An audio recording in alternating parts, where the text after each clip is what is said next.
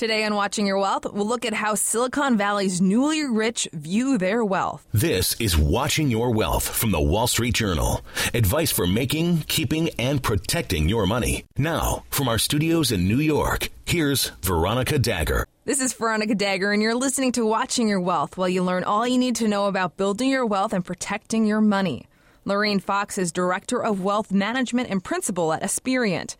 She's here to discuss how the newly rich in Silicon Valley are managing their wealth. Welcome, Lorraine. Hi, I'm so happy to be here. Well, we're happy to have you. Lorraine, you had told me before that your Silicon Valley clients are more conservative with their spending compared to those who made their wealth during the dot com bubble. Tell us about that. Yes, I do see that as a very different trend from the first dot com, where I think. Um, uh, conspicuous consumption was more prominent. Um, I think this generation of newly minted, um, wealthy Silicon Valley uh, uh, denizens are not so much focused on material wealth, but more thinking about the long term, thinking about how to make their money last, um, mm. and also the whole uh, kind of concept of having a big house, having a flashy car is not so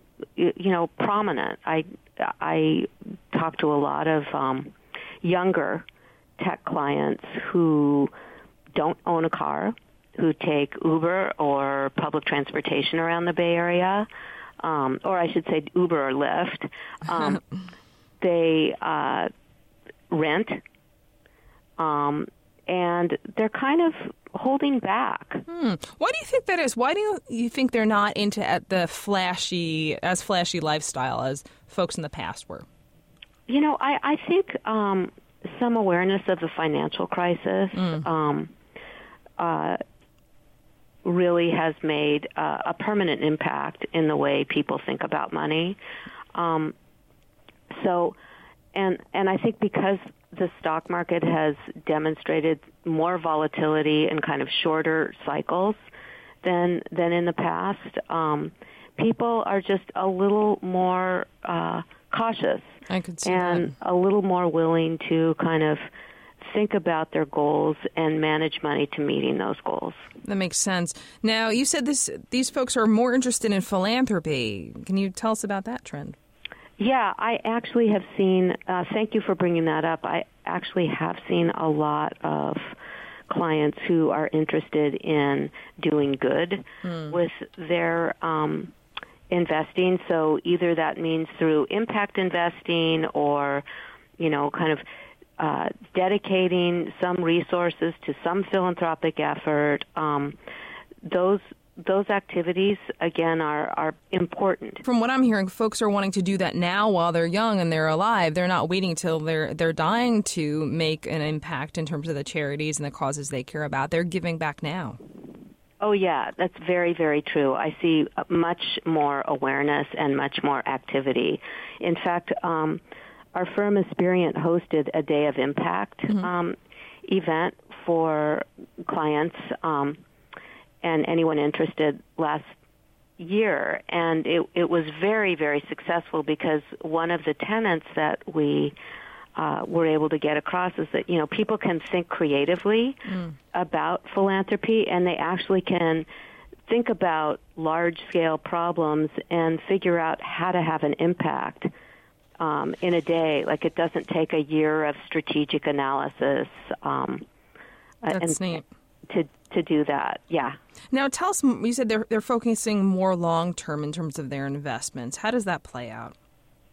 So, uh, really paying attention to a financial plan, trying to articulate what one's financial goals are, and then using a financial plan where we actually project out throughout the course of one's life through age 95 what that means in terms of how much do you have to invest and uh, how conservatively or moderately or aggressively one has to invest in order to meet one's goals. If one has if one has a surplus, then one can think bigger about goals. If one has a shortfall, then perhaps we need to go back and rethink those goals. But I think starting with the foundation of what an individual's goals are is creating a much stronger context for how to view investing. And if you're young, you have time on your side, so you might as well use that to your advantage. Another point that I wanted to bring up I wanted to know how some of your clients were feeling because you had mentioned when we talked before that some folks had regretted their decision to not sell private company shares. And now they're feeling, well, last year, and they're thinking, well, maybe I should have done that. Uh, what's the mood right now? Yeah, I mean, I think people again are uh, kind of have a wait and see attitude. Um, you know, everyone is aware that there's been a stock market correction.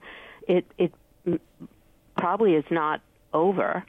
Um, and things and financings have uh, been reported as slowing down within the venture community. So, what does that mean? It means you know some of these quote unquote late stage unicorns with very high valuations um, uh, may not get to a liquidity event anytime soon. Um, and, uh, you know, some people are still pursuing opportunities where they exist to sell private shares in a secondary market.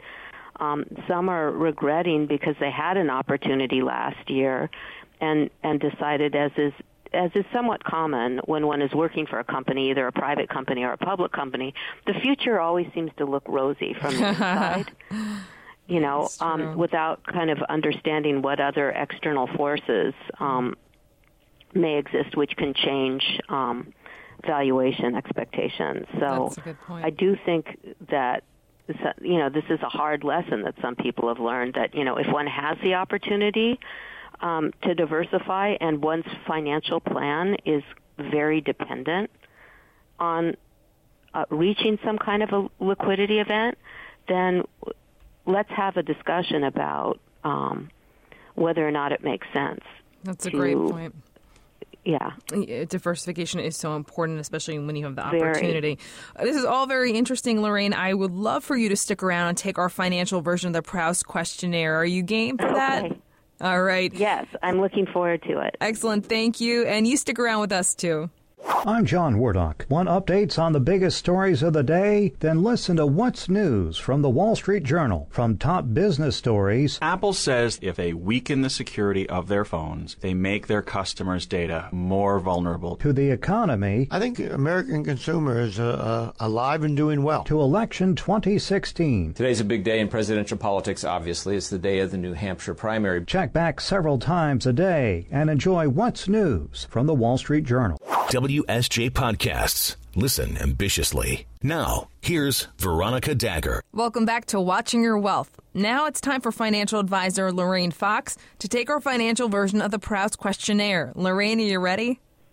I'm ready. All right. What's the best financial advice you ever received? Diversify. That's great advice. Worst financial advice? The worst financial advice is if I wanted growth to invest 100% of my money in small caps. It was mm-hmm. an absolute disaster. Oh, indeed. 100% in anything is very, usually a bad idea. Now, fill in the blank. Money can buy. Peace of mind. True. Money can't buy. Great relationship. That is very true, too. Now, if you won a million dollars after tax, what would you do with it? Well, that's easy for me. I would contribute to Stanford's impactful Knight Hennessy Scholarship Program. That's nice. That's right. I remember you're a good alum. This was so much fun. Thank you so much for joining us, Lorraine. Thank you. I really enjoyed it too. My pleasure. This has been Watching Your Wealth, a production of the Wall Street Journal. I'm Veronica Dagher. For more information, check us out at WSJ.com slash podcasts. Thanks for listening.